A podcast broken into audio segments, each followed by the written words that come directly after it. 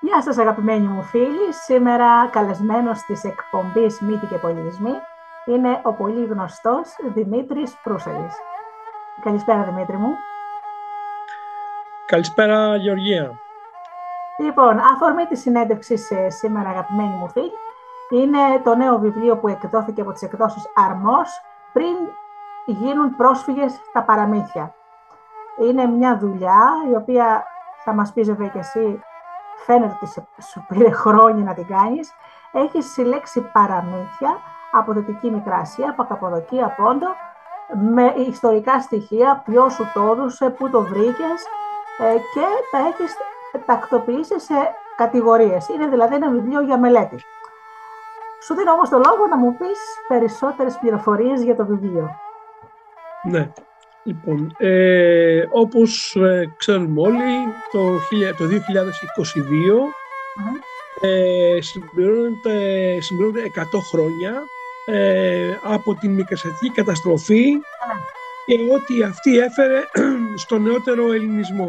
Τόσο στους μικρασιάτες ε, όσο και στους Έλληνες της Μητροπολιτικής ε, Ελλάδας, γιατί στους μεν πρώτους έφερε την καταστροφή, στους δε δεύτερους έφερε μια ολοκληρωτική θα λέγαμε ανανέωση καθότι ε, ο ξεριζωμός των αδερφών μας από τον Πόντο, την Καπαδοκία και την ε, Δυτική Μικρά Ασία όπου υπήρχαν ελληνόφωνες ή κυκλικόφωνες κοινότητες με ε, ορθόδοξη χριστιανική πίστη ε, έφεραν την αναγέννηση στα χώματα της ε, μητέρας Ελλάδας αφού όπου βρέθηκαν αυτοί οι άνθρωποι ε, κατάφεραν ξεκινώντας από το μηδέν να μπολιάσουν ε, τα καινούργια τους τίματα με επιτυχίες, με ε, ε, ε, προωθήσεις προς τα μπρος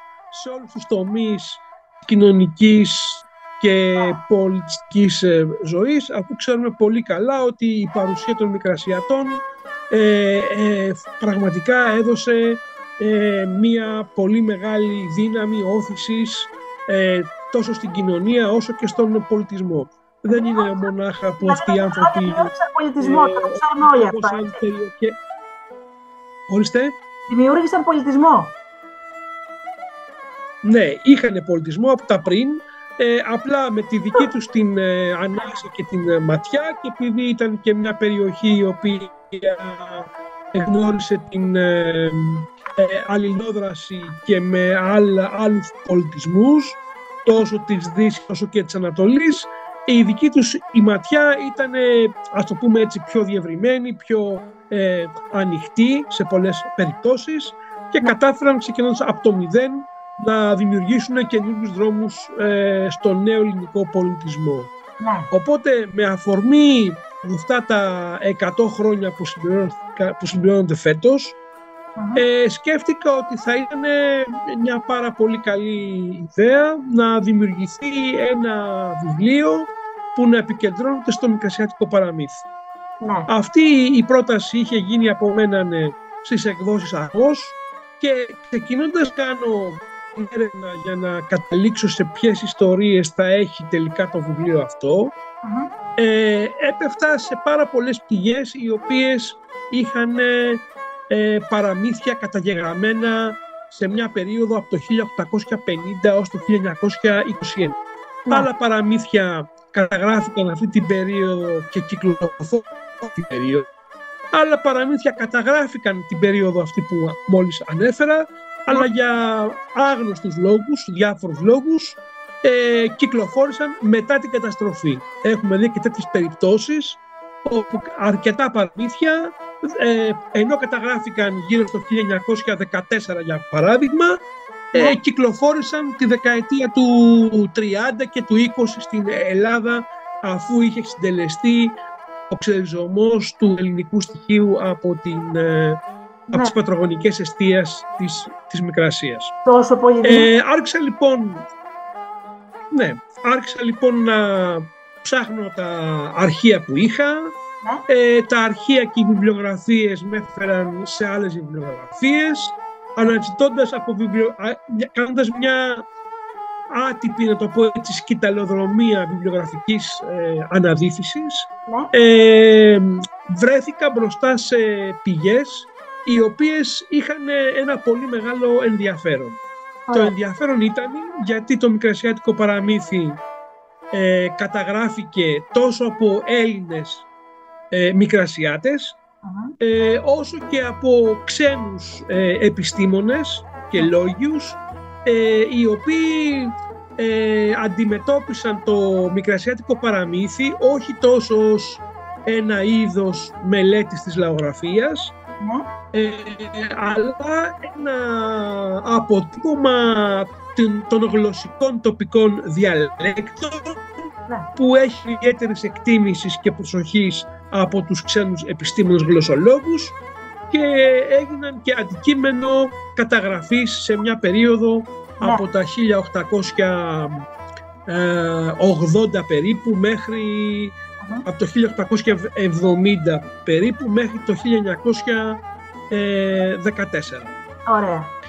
Ε, να, πω, Άρα στο βιβλίο αυτό Ναι. μπο- ναι, να πω στους ακροατές πες, πως πες. ε, στο βιβλίο ε, τα παραμύθια δεν είναι στην τοπιολαλιά ε, της κάθε περιοχής. Ε, τα Ναι. έχεις ε, γράψεις στην νεοελληνική. Δηλαδή, μην νομίζουν ότι είναι ας πούμε, στη, και δεν καταλαβαίνουν όσο δεν είναι πόντι, ξέρω εγώ, οι μικρασιάτες. Ναι, αυτό που έχει μεγάλο ενδιαφέρον στη συγκεκριμένη συλλογή είναι ότι πρώτα απ' όλα είναι παρούσα όλη η Χερσόνησος της Μικράς Ασίας. Και όταν λέμε Μικρά Ασία, εννοούμε τη Δυτική Μικρά Ασία και τα παράλια της, Μμμ.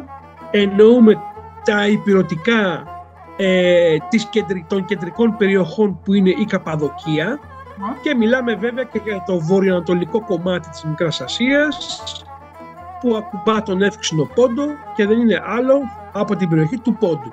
Οπότε, Άρα τα α, αρχεία, οι ιστορίες αυτές έχουν μια πολύ μεγάλη, να το πω έτσι, ε, πολύ μεγάλη, α, ε, έχουν μια πολυμορφία τόσο στις, στις πηγές, έχουν μια πολυμορφία στις πηγές.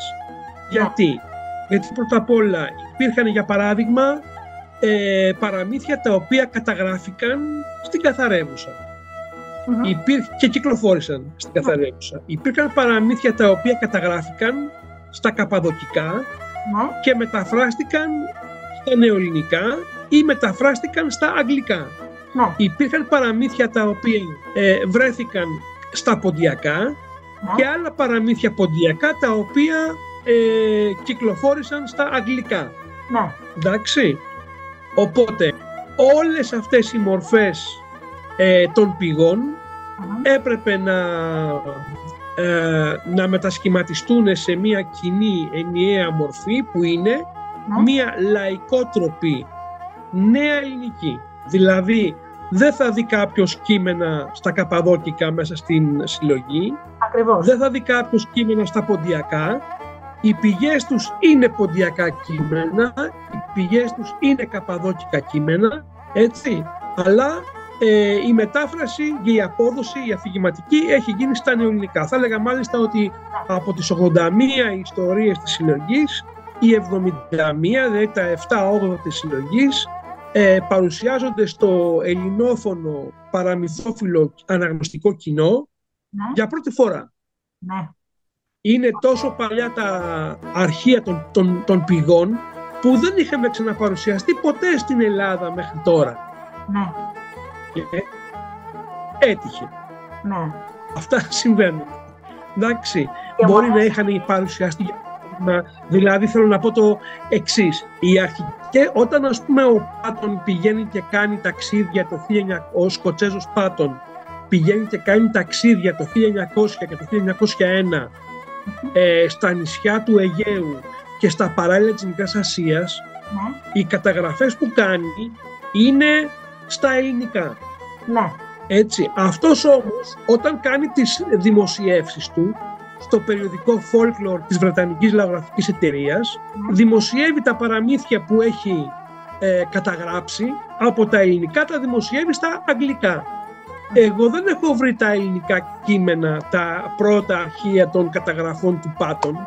βρήκα τη μετάφρασή τους από τα αγγλικά. Ναι. Αυτό που εγώ έκανα ήταν να μπορέσω να μεταφέρω το κείμενο από την αγγλική μορφή της γλώσσας σε μια λαϊκότροπη ε, νεοελληνική γλώσσα έτσι ώστε το κείμενο να ρέει, να έχει κάποιος την αίσθηση ότι την ώρα που το διαβάζει είναι σαν να ακούει την ιστορία και ότι έχει αυτή η γλώσσα στοιχεία προφορικότητας. Έτσι, αυτό έκανα με πολύ σεβασμό προς τη γλώσσα ε, γιατί η γλώσσα είναι το μέσον, η γλώσσα έχει πολύ μεγάλη ας το πούμε έτσι σημασία ε, και παίζει καθοριστικό ρόλο τόσο στα κείμενα, στα κείμενα τα έντυπα όσο και στις προφορικές ε, αφηγήσεις οπότε εγώ ε, κράτησα μία προφορική μορφή της γλώσσας σε κείμενα τα οποία ήταν αποδοσμένα στα γερμανικά, στα γαλλικά και στα ε, αγγλικά. Και βέβαια ε, υπήρξαν ας πούμε, μεταφορές ε, από ποντιακά κείμενα, από ποντιόφωνα κείμενα να, να το πούμε έτσι, τα οποία αποδόθηκαν με τη βοήθεια κάποιων ε, καλών φίλων στα νεοελληνικά. Ε, ε, μιλάμε όμως για πάρα Έτσι ώστε να μπορεί κάποιος που δεν είναι πόντιος, για παράδειγμα, να μπορεί να χαρεί ένα ποντιακό παραμύθι, γιατί συνήθως αυτό που συμβαίνει με τα ποντιακά παραμύθια και δεν είναι μορφή αυτή, η απλά είναι μια παρατήρηση για να μην δημιουργηθούν παρεξηγήσεις, είναι ότι κυρίως στα, ε, στα, επι- στα αρχεία των ε, επίσημων ε, ε, δελτίων του ποντιακού κόσμου, των, προ- των ποντιακών ας πούμε, ε, ε, σωματείων να το πω έτσι, όπως είναι παράδειγμα τα, φ- τα- το χρονικό του πόντου, τα φύλλα του πόντου, το αρχείο πόντου. Αν δεν είσαι πόντιος, δυστυχώς δεν μπορείς να απολαύσεις το περιεχόμενο των κειμένων των ποντιακών παραμυθιών. Οπότε εγώ δεν ήμουν πόντιος, δεν ήμουν γλωσσολόγος, αντιμετώπισα τα κείμενα όπως θα, τη- θα τα αντιμετώπιζε ένας άνθρωπος που αγαπά και μελετά τα παραμύθια εδώ και 23 χρόνια και ως προφορικός αφηγητής τα μετέφερα σε μία γλώσσα χωρίς να τα πειράξω, έτσι τα, με- τα απέδωσα σε μία γλώσσα νεοελληνική ώστε ο καθένας να μπορεί να απολαμβάνει το περιεχόμενο αυτών των κειμένων. Να πω δύο πραγματάκια που φαντάζομαι αφο- αφορούν και τους ερευνητές. Σε κάθε παραμύθι εκτός από την πηγή σου αναφέρεις και σε πιο παραμυθιακό τύπο ανήκει το παραμύθι, ούτως ώστε να μπορεί εύκολα να το βρει κάποιος στην παγκόσμια κατάταξη των παραμυθιών. Και μου αρέσει που τα έχεις χωρισμένα σε κατηγορίες. Είναι μύθοι ζώων της Μικράς Ασίας, μαγικά παραμύθια, ε, μικράς, ε, θρησκευτικά, έτσι, ε, ευτράπελα, ρεαλιστικά. Ε, έχεις δηλαδή μεγάλες κατηγορίες, οπότε κάποιος μπορεί να βρει το παραμύθι που τον αντιπροσωπεύει εφόσον τα διαβάσει όλα. Ε, Δημήτρη, μου να σε ρωτήσω κάτι, μια, αφού είσαι και ερευνητής. Να, να, να πω εδώ κάτι. Ναι, ναι. Λοιπόν, ε, αυτή η κατηγοριοποίηση ε, συμβαίνει σε κάθε συλλογή παραμυθιών που ε, για κάποιο λόγο επιμελούμε και φέρνω στο φως. Μμμ. Όταν λοιπόν μαζεύτηκε το υλικό αυτό που πρέπει να πω ότι είναι μια επιλογή, οι 81 ιστορίες, αλλά το υλικό το οποίο βρήκα ήταν πάνω από 250 με 300 παραμύθια. Δηλαδή αν, αν ήθελα θα μπορούσα να βγάλω και δύο συλλογές. ναι. Το πρώτο στοιχείο που με κράτησε ήταν ότι δεν υπήρχε χρόνος να δουλευτούν δύο συλλογές και το δεύτερο ήταν ότι ε, προοπτικά μπορεί να έρθει στο φως και μία δεύτερη όταν έρθει ο καιρός να βγει ε, αυτή με τη σειρά της. ναι, ναι. Ε, εί- είχα λοιπόν ένα μικρό, ένα μικρό δίλημα. Δεν ήξερα πώς να, να φέρω στο φως αυτό το ε, υπέροχο υλικό. Ε, στην αρχή σκέφτηκα να τα κατηγοριοποιήσω γεωγραφικά. ναι. Μετά λέω θα πέσει πολύ Σμύρνη μαζί, πολύ Πόντος ε, μα- μαζί ε, και μια Καπαδοκία ενδιάμεσα. Ναι. Οπότε άφησα αυτή την ε, σκέψη στην άκρη και αποφάσισα να λειτουργήσω πιο πολύ ως ε, παραμυθολόγος λαογράφος, δηλαδή να κατηγοριοποιήσω το υλικό με βάση την κατάταξη των παραμυθιών. ναι. Για όσοι είναι λίγο πιο ψηλιασμένοι, να πω ότι όλα τα παραμύθια δεν είναι ίδια. Υπάρχουν κατηγορίες παραμυθιών, οπότε εγώ αποφάσισα να, να παρουσιάσω το υλικό αυτό μέσα από την ομαδοποίησή τους όπως τα έκανε ένας παραμυθολόγος λαογράφος. Δηλαδή έχουμε μύθους ζώων, έχουμε μαγικά παραμύθια που είναι τα κατεξοχήν παραμύθια, έχουμε θρησκευτικά παραμύθια, έχουμε ρεαλιστικά νοβελιστικά παραμύθια, έχουμε ε, παραμύθια και το ξεγέλασμα ανόητων δράκων, διαβόλων, γιγάντων κτλ.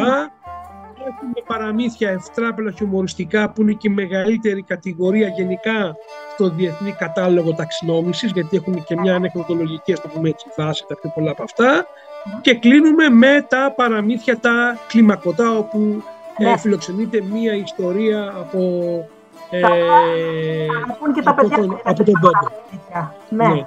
Και αυτό που κάνω γενικά πάντοτε ε, σε αυτό το βιβλίο και σε αυτό το βιβλίο είναι εκτός από την αναφορά της πηγής που είναι μία, ε, μία, ε, ε, μία υποχρέωση του αφηγητή, που, του επιμελητή που εννοείται, από κάτω από κάθε ιστορία υπάρχουν ε, σημειώσεις που φωτίζουν αυτόν τον κρυμμένο για όλα αυτά που μπορεί να αφορούν την ιστορία, τις συνδέσεις τους με άλλες παραδόσεις και ιστορίες, τις πρώτες πηγές, γιατί τα παραμύθια είναι υλικά που ταξιδεύουν. Άρα μπορεί να βρει κάποιος για παράδειγμα μία αναφορά που να μιλάει για τις ιστορίες Γιάτακα, που μιλάνε για τις πρώιμες μεταμορφώσεις του Γκαουντάμα Βούδα. Μπορεί να βρει για παράδειγμα αναφορές σε διάφορα μεσαιωνικά έπι, τα οποία ως πλοκή επηρέασαν την ηθοπλασία και έφτασαν στον απόϊχό τους μέσα από κάποια ιστορία και στον Πόντο για παράδειγμα. Ωραία. Εντάξει, αυτό. Ναι, ναι. Λοιπόν, να σε ρωτήσω κάτι.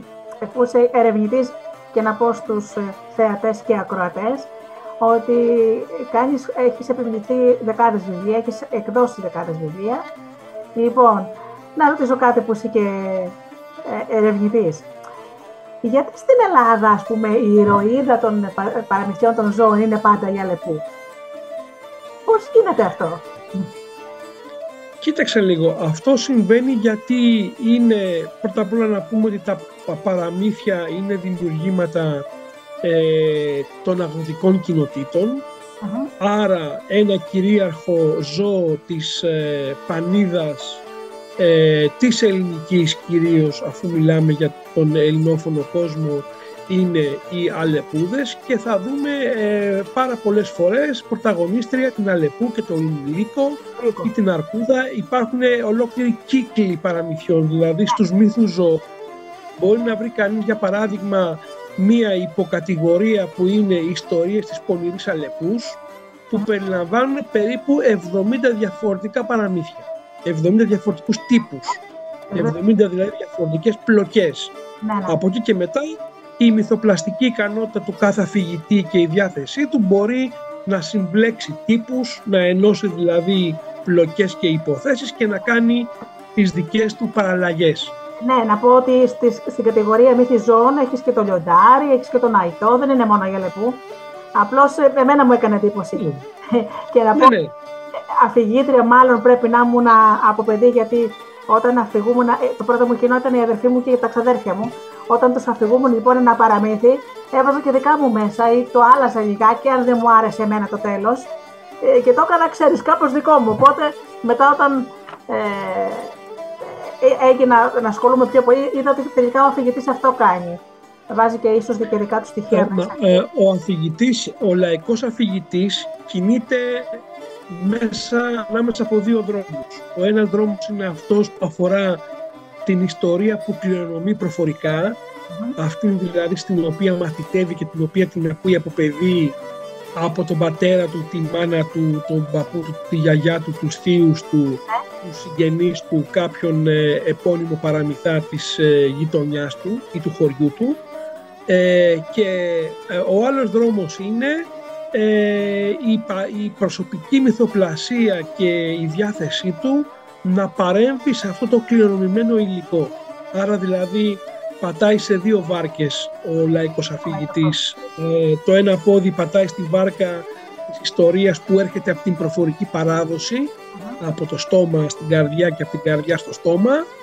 Και η άλλη βάρκα είναι ε, πόσο αυτή η ιστορία τελικά θα υιοθετηθεί από τον ίδιο, θα έρθει σε επαφή με τον ψυχολογικό του κόσμο, τα συναισθηματικά του ταρακουνήματα, τους προβληματισμούς του, τις επιρροές του, το όλο το αντιληπτικό και ηθοεθυμικό του, ας το πούμε έτσι, πλαίσιο, για να μπορέσει να βρει καινούργια μορφή έκφρασης και απόδοσης.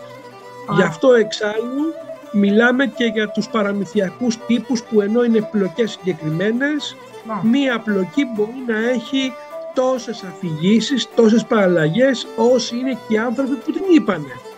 Γι' αυτό και μάλιστα οι σημειώσεις τις συγκεκριμένες του βιβλίου ε, που είπαμε ότι είναι κάτω από κάθε ιστορία ενώ στα προηγούμενα βιβλία μου είναι στο τέλος του βιβλίου. Πολλές φορές φαίνονται με τον τρόπο αυτό. Μπορεί να βρει κανείς λοιπόν στις συγκεκριμένες σημειώσεις κάτω από κάθε ιστορία να βρει και πώς παρουσιάζονται, πού παρουσιάζονται στον μικρασιατικό χώρο αυτές οι ε, παραλλαγές. Λέω για παράδειγμα τώρα εδώ έχω και μια ιστορία. Λέω για παράδειγμα ότι ε, σε λεπτάκι να την βρω.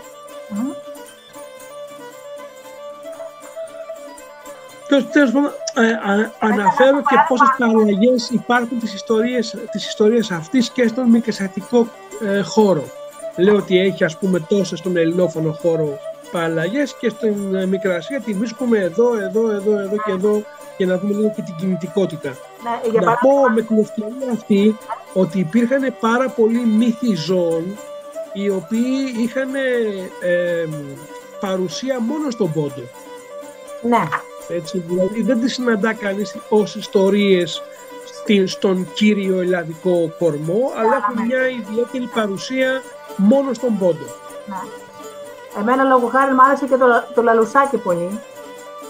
Ε, να πω στους ε, ε, φίλους ότι η λαλουσάκι είναι φλογέρα, έτσι.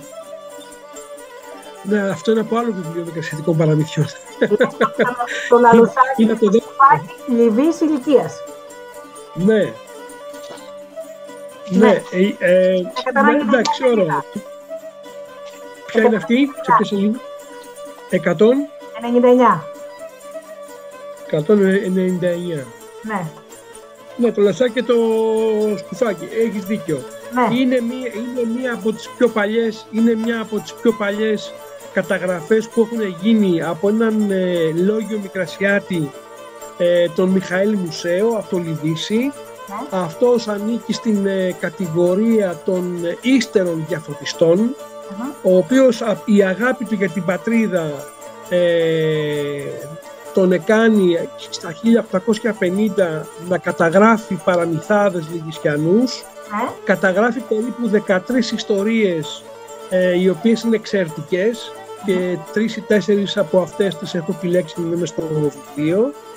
Ε, και αυτό που κάνει είναι στην ουσία να διασώζει μέσα από τα γραφτά του, τα χειρόγραφά του, αυτές τις φωνές, τις οποίες αργότερα φέρνει στην Ελλάδα η εγγονή του, η Καλλιόπη Μουσέου Μπουντούκου.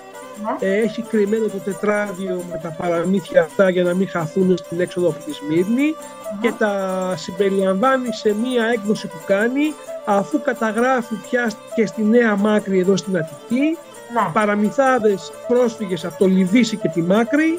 Ε, και τα συμπεριλαμβάνει σε μια έκδοση το 1976 από το Κέντρο Μικρασιατικών Σπουδών. Είναι ένα πάρα πολύ ωραίο βιβλίο εξαιρετικό ε, το οποίο είναι μια ανάσα του μικρασιάτικου παραμυθιού από την περιοχή των παραλίων ε, της Δυτικής Μικράς Ασίας. Από το Λιβύη είναι μια περιοχή απομονωμένη θα λέγαμε. Ήταν στο νότο και σε μια ας πούμε, απομονωμένη από τις άλλες περιοχές που είχαν έτσι μια, ένα πιο ενιαίο χώρο. Αϊδίνη, Αϊβαλή, Έφεσο, Λικαρνασό, Πέργαμο κτλ. κτλ. Το Λιβύς είναι μόνο, είναι, είναι απομονωμένο. Ναι, δεν την είχα στην περιοχή, την έμαθα από το βιβλίο. Δεν ε, την είχα ακουστά. Ναι, ναι. Ε, ναι είναι ε, από, το, από το Λιβύση στην περιοχή της ε, Λυκίας. Α, ναι. Ε, να πω ότι πάλι άλλη μια φορά θα πω για την παγκοσμιότητα των παραμυθιών. Στην 195 σελίδα έχεις το σημαδεμένο δαχτυλίδι που λιγάκι μου θύμισε τον Αλαντίν. Ισχύει αυτό. Ναι. ναι. Είναι μία μικρασιάτικη παραλλαγή ε, που θυμίζει, θύμισε μου την ε, σελίδα που παίζει να 195. Ξαναδεμένο δαχτυλίδι. Ναι, ναι, ναι. Ε, ισχύει είναι από ότι είναι μία εκδοχή, μια παραλλαγή αφηγηματική ε, του Αλαντίν ε, με, ε, που έχει, ε, εδώ έχει πηγή της στο, την περιοχή του Φερτέκιον της Καπαδοκίας. Μόνο που αντί για τζίνι βγαίνει ο Δερβίσης, ας πούμε, μέσα από το... Αντί για τζίνι βγαίνει ο, ο Δερβίσης, γιατί έχουμε πει ότι ο κάθε παραμυθάς κρατάει στοιχεία της ιστορίας και διανθίζει την πλοκή με καινούργιες, ε, με καινούργιες φιγούρες, κάνει αντικαταστάσεις, κάνει προσαρμογές, έτσι ώστε η ιστορία να έρθει πιο κοντά στο πλαίσιο στο οποίο ακούγεται. Ναι. Θα ναι. λέγαμε ότι με έναν τρόπο την τοπικοποιεί, ενώ ε, το Χαλέπιο που καταγράφηκε η ιστορία του Αλαντίν δεν είναι πολύ μακριά από την ε, Καπαδοκία, δεν είναι μακριά από την Μικρά Ασία, όμως ε, οι ιδιαίτερες συνθήκες και οι ανάγκες της αφήγησης έφεραν τον Μικρασιάτη αφηγητή από την Καπαδοκία να κάνει τις δικές του προσαρμόγες. Αυτό που θα έκανε δηλαδή κάθε αφηγητής ναι. ε, που θέλει να φέρει την ιστορία πιο κοντά στο, στο κοινό του. Στο κοινό του. Λοιπόν, να πω, θα ρωτήσω κιόλας ε, μερικά πράγματα, να σε μάθουν ακόμα πιο πολύ, γιατί σε ξέρουν αρκετό, αρκετός κόσμος να μας πεις λίγο για τη λέσχη αφήγηση, στην οποία τόσο ευγενικά με έχεις φιλοξενήσει και εμένα. Ε, και για το Πήλιο, αυτό το ωραίο φεστιβάλ που γίνεται κάθε χρόνο παραμετιού. Πες μας λίγα λόγια. Ναι. Να, να πω ότι εμένα είναι η αγάπη μου για τα παραμύθια. Ναι. Ε, με έφερε πρώτα απ' όλα ε, πριν από πολλά χρόνια όταν έψαχα να βρω ως δάσκαλος ε, της πράξης με, ε, ε, με να βρω ε, εργαλεία και τρόπους ε, που να μπορώ να κάνω το μάθημά μου πιο ενδιαφέρον ναι. ε, με, τα παιδιά. Πέρασα λοιπόν από πολλές διαφορετικές μορφές τέχνης, από το θέατρο σκιών, από το θεατρικό παιχνίδι, την παντομήμα, την μουσική, το κουκλοθέατρο. Γνώρισα και το παραμύθι. Όταν όμως άρχισα να φοβούμε παραμύθια σιγά σιγά μέσα στην τάξη και να τα συνδέουμε τα διάφορα μαθήματα, τα θετικά, την ιστορία, την γλώσσα, την αγωγή, τη γεωγραφία. Είδα τις, ε, την ανταπόκριση που είχαν στα παιδιά και την επενέργειά τους. Κατάλαβα ότι δεν είναι μονάχα ένα εργαλείο, όπως συνηθίζουν κακώς οι δάσκαλοι να βλέπουν όλα τα πράγματα που να είναι μπροστά τους, αλλά είναι η απόλυτη ποιητική διέξοδος για να μπορέσει κάποιος να μιλήσει στη φαντασία του καινούργιου ανθρώπου, να μπορέσει να μπολιάσει τις ανησυχίες του με διδάγματα, με ηθικές αξίες και με καταστάσεις όπου τα πάντα μπορούν να συμβούν και να, να, να δημιουργήσει εκείνη την ευκαιρία έτσι ώστε να μπορέσει και η γλώσσα ε, να μπολιαστεί και να ε, δημιουργήσει καινούργια ε, σώματα αφήγησης. Ε, οπότε αυτή μου η σχέση με έκανε να ασχοληθώ με το παραμύθι.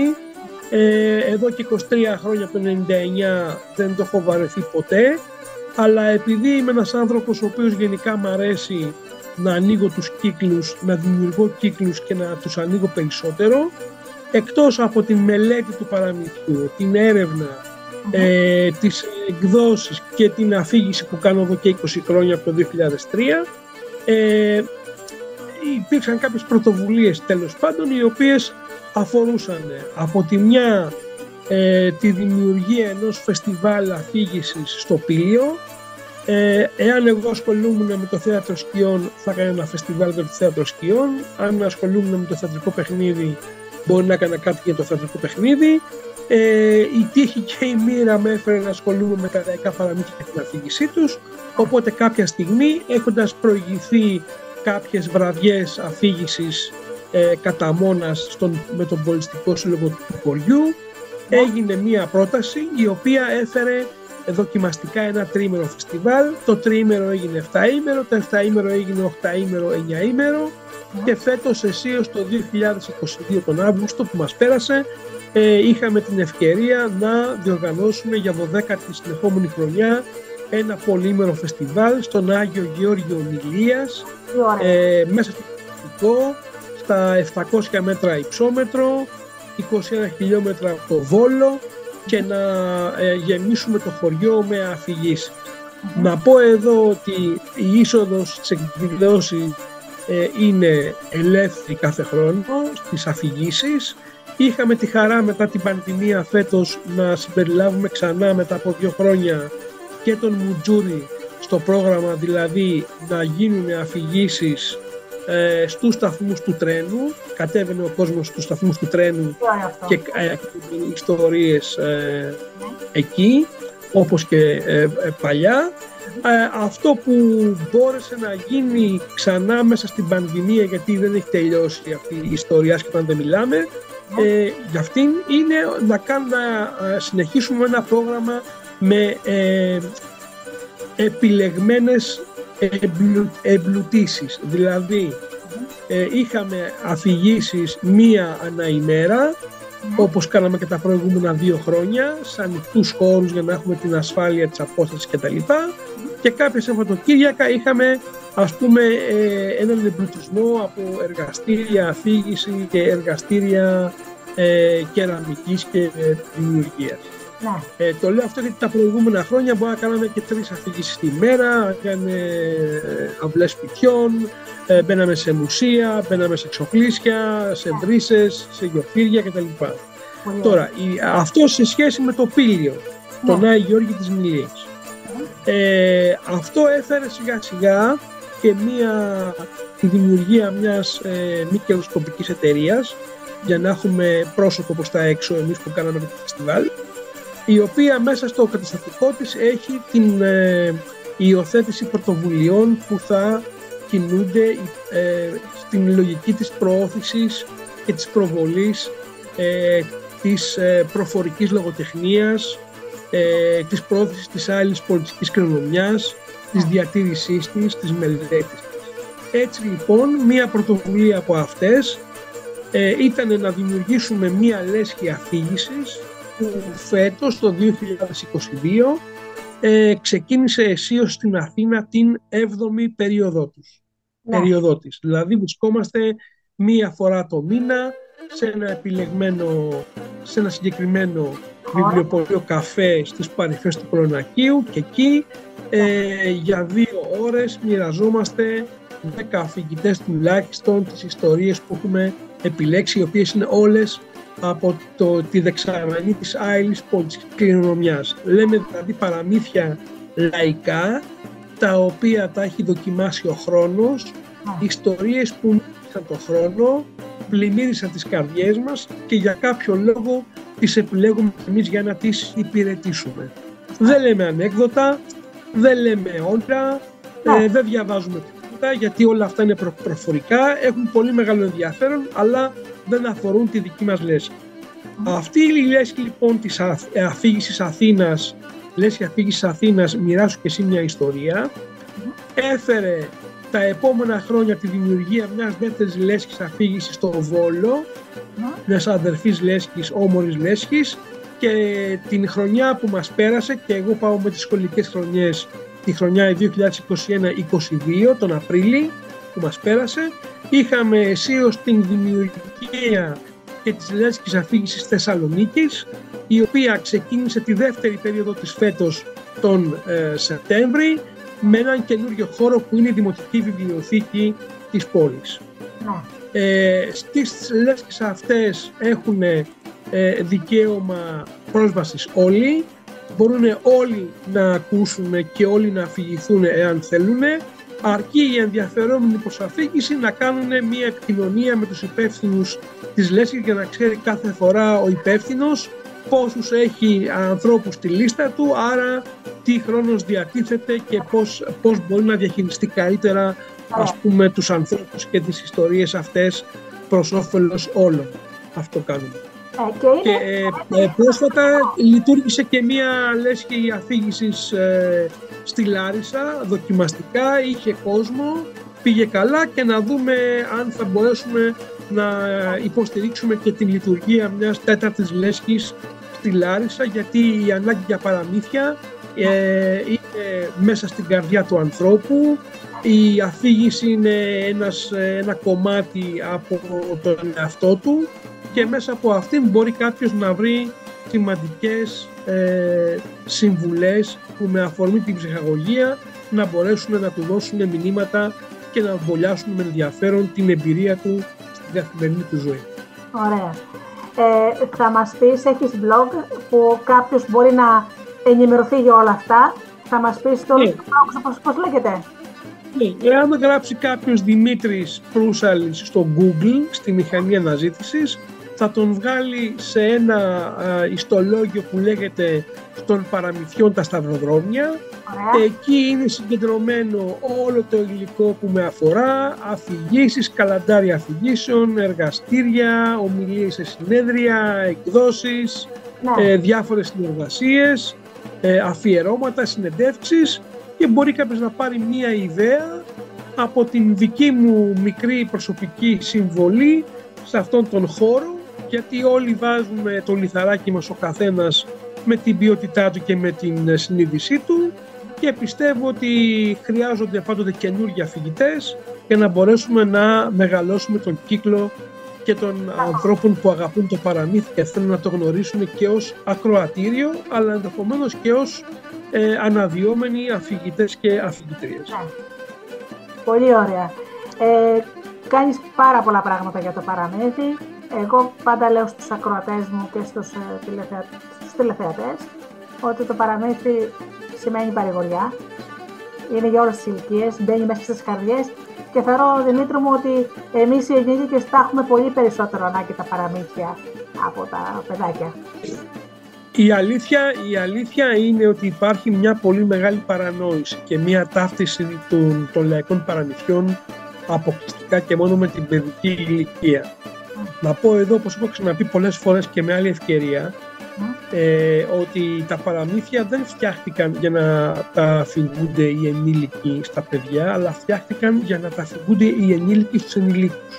Ακριβώς. Ε, άρχισε να, να εμφανίζεται η γραφή λογοτεχνία με την ανακάλυψη της τυπογραφίας και άρχισαν σιγά σιγά μετά τον Μεσαίωνα να εμφανίζονται ας πούμε τα πρώτα μεγάλα λογοτεχνικά έργα και οι πένες των λογοτεχνών με την ε, φαντασία και τον, τον ιδιαίτερο, το ιδιαίτερο ύφος στο γραπτό άρα δηλαδή εκτεχνολογήθηκε ο λόγος και έγινε κάτι γραπτό και αποτυπωμένο με ιδιαίτερη σπουδή και τέχνη.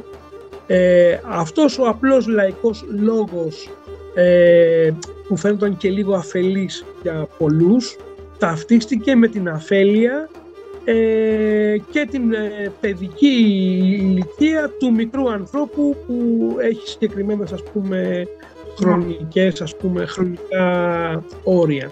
Υπήρχαν βεβαίως ιστορίες τις οποίες τις λέγανε για να με βοηθήσουν τους μικρούς να μεγαλώσουν αλλά κυρίως λέγανε ιστορίες τους μεγάλους για να τους βοηθήσουν να κρατήσουν την ανθρωπιά τους γιατί είναι όμορφο να θυμάσαι ότι είσαι άνθρωπος και δύσκολο να το κρατήσεις το στοιχείο αυτό.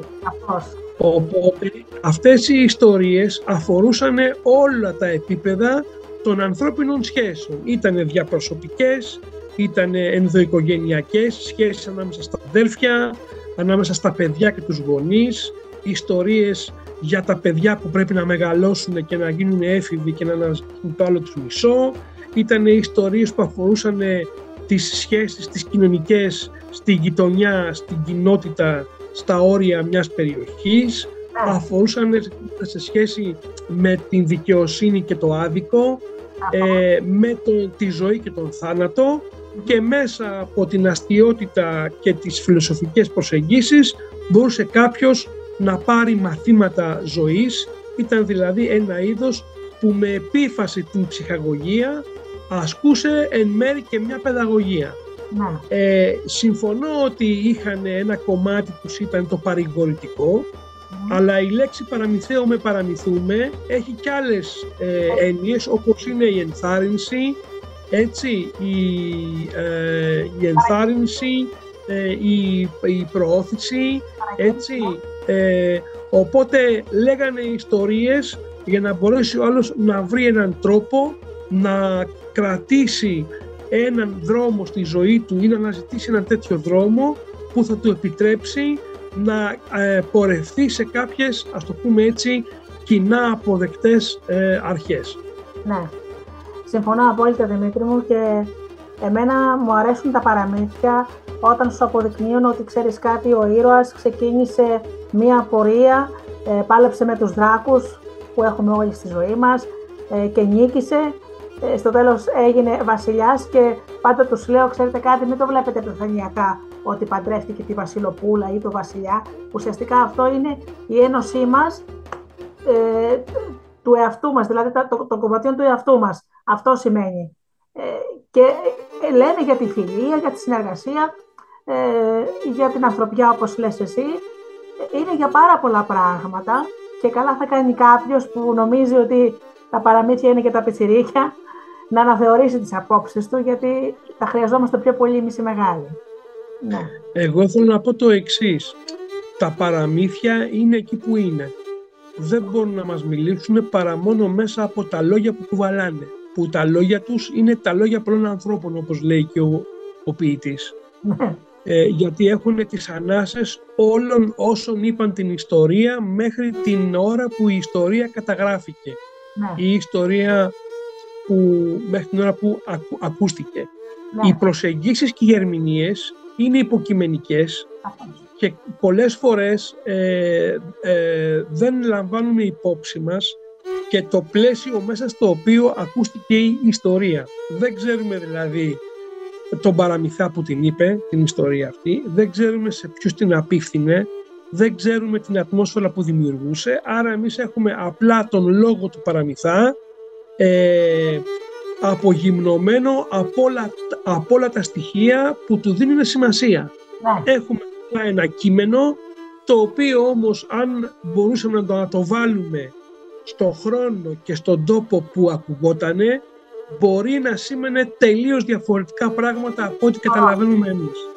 Γι' αυτό βέβαια έχει και ένα πολύ μεγάλο ενδιαφέρον ότι όταν ακούγεται μια ιστορία τα νοήματά της είναι τόσα όσα και οι άνθρωποι που την ακούνε. Γιατί ο καθένας σε μια αφήγηση έρχεται με το δικό του ψυχικό υλικό, με τις δικές του ανασφάλειες, με τις δικές του προτεραιότητες, με τα δικά του όνειρα, με τις δικές του απογοητεύσεις, άρα παίρνει κάθε φορά αυτό που ο ίδιος καταλαβαίνει από την ιστορία που την ακούνε όλοι.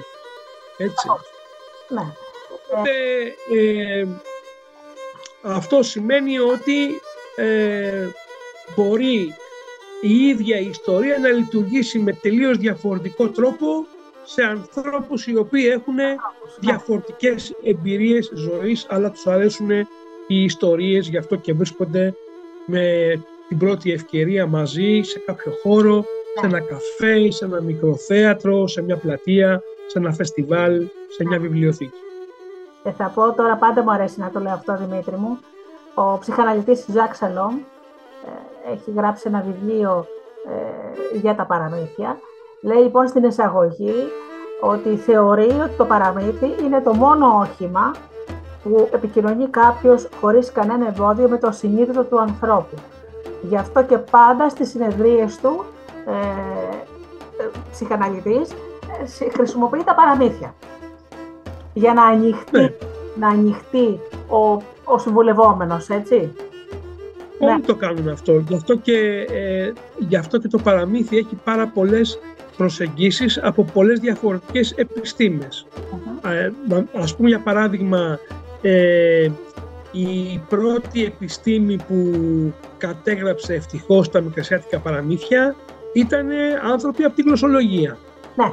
Εντάξει, αργότερα ο ίδιος ο Ντόνης που ήταν μεγάλος γλωσσολόγος ελληνιστής παράτησε τη γλωσσολογία που ήταν η πρώτη του προσέγγιση και ασχολήθηκε με την, με την παραμυθολογία και τη λαογραφία δηλαδή και τον κέρδισε αποκλειστικά ε, το παραμύθι και η μελέτη του από την άλλη πλευρά ως γλωσσολόγου τι λέει η γλώσσα και πώς το λέει αλλά ε, τι νόημα έχει για την τοπική κοινωνία και πώς μια ιστορία μπορεί να ταξιδεύει και να αποτυπώνεται με αυτόν τον πλούτο που κουβαλάει και την ιδιαιτερότητα του κάθε αφηγητή. Μια από τις ματιές και τις προσεγγίσεις είναι και η, ψυχανα...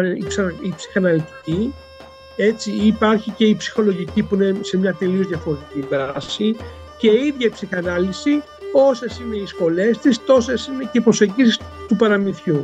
Άρα αυτό τι σημαίνει, σημαίνει ότι είναι ένα που ταξιδεύει στον χρόνο, που εξακολουθεί ακόμα και στον 21ο αιώνα να εγείρει το ενδιαφέρον πολλών διαφορετικών τομέων της επιστήμης, έτσι. Ε, και επειδή είναι και λίγο παρεξηγημένο και τα τελευταία χρόνια βλέπω διάφορες αναρτήσεις σε διάφορες ιστοσελίδες εφημερίδων και περιοδικών ηλεκτρονικών που απαξιούν το παραμύθι, θα έλεγα ε, ότι καλό είναι να μην μετράμε με τη μεζούρα του προκρούστη το παραμύθι που έρχεται από ένα διαφορετικό κόσμο και έχει μια συμβολική λειτουργία και να προσπαθούμε να το ερμηνεύσουμε ή να το απαξιώσουμε γιατί ας πούμε θεωρούμε ότι κουβαλά στερεότυπα. Ναι. Θα ήταν ανόητο να πιστεύουμε ότι δεν κουβαλά στερεότυπα. Και βέβαια κουβαλά στερεότυπα, διότι έρχεται από έναν κόσμο που ταξιδεύει 500 χρόνια πριν τουλάχιστον από το δικό μας, που ήταν ο κόσμος τελείως διαφορετικός. Ναι. Αυτό που είχε ενδιαφέρον όμως είναι ότι μπορεί να βρει κανείς διαφορετικά παραμύθια για όλες τις καταστάσεις, τις ανάγκες, τα γεγονότα, τις περιστάσεις, τις ηλικίες, τις στιγμές που μπορεί μέσα από αυτά να μιλήσει μέσα από ψέματα μεγάλα και να αποκαλύψει ακόμα πιο μεγάλες αλήθειες για την ίδια την ζωή. Γι' αυτό και εξάλλου ένα τόσο παλιό υλικό εξακολουθεί και αφορά γλωσσολόγους, ψυχολόγους, λαογράφους, κοινωνιολόγους, ανθρωπολόγους, δασκάλους, αφηγητές ναι. και βέβαια το γεγονός ότι έρχονται εκατοντάδες άνθρωποι κάθε φορά σε μία εκδήλωση παρακολουθούν χιλιάδες ένα φεστιβάλ και ταξιδεύουν από την Κρήτη για να αφηγηθούν ναι.